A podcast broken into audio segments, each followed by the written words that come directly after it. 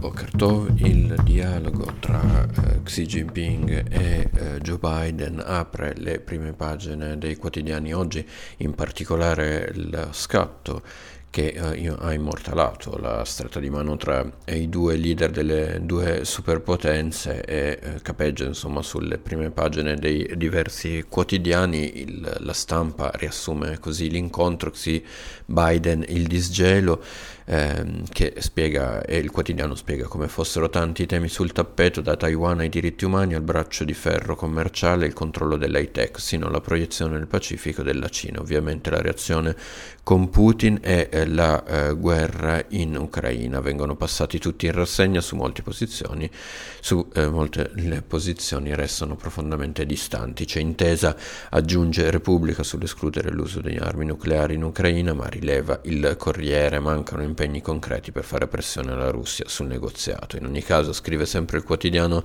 di Via Solferino, il colloquio Biden-Xi Jinping rappresenta un significativo primo segno di disgelo tra le due superpotenze. Non c'è eh, questo disgelo, eh, come sapete, tra Russia e Ucraina. Al G20 in Indonesia partecipa eh, una delegazione di Mosca con eh, in particolare a guidarla il ministro degli esteri Lavrov, che però racconta il foglio ha cercato di evitare in ogni modo gli incontri con i rappresentanti degli Stati Uniti. Dimostrazione, spiega il quotidiano, di una certa confusione al Cremlino sulle posizioni da tenere, mentre il suo esercito continua a perdere terreno in Ucraina. Il tēmām.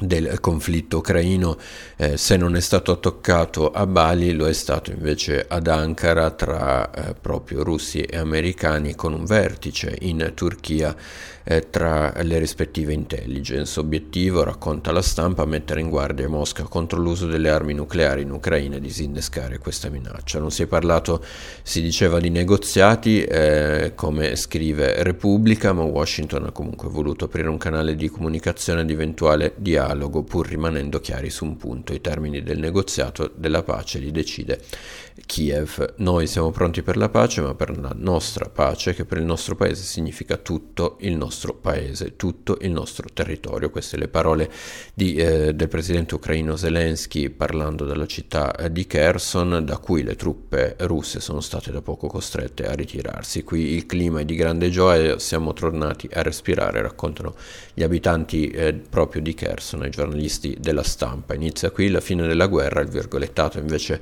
scelto da Repubblica per raccontare con eh, eh, il virgolettato di Zelensky per raccontare appunto eh, il reportage eh, del quotidiano dalla città appena liberata.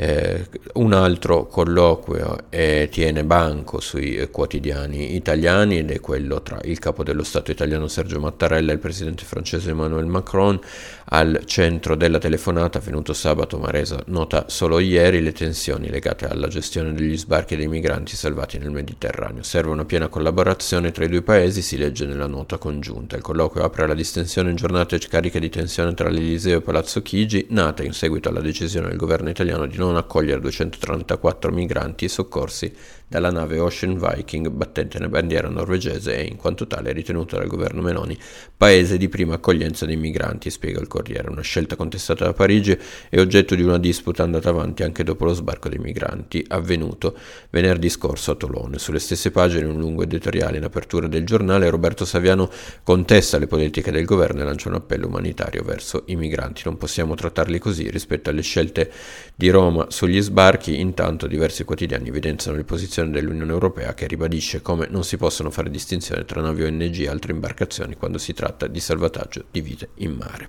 Dunque questo per chiudere il nostro commento eh, alla rassegna stampa, vi ringrazio, vi do appuntamento ai prossimi approfondimenti a cura della redazione di Pagine Ebraiche.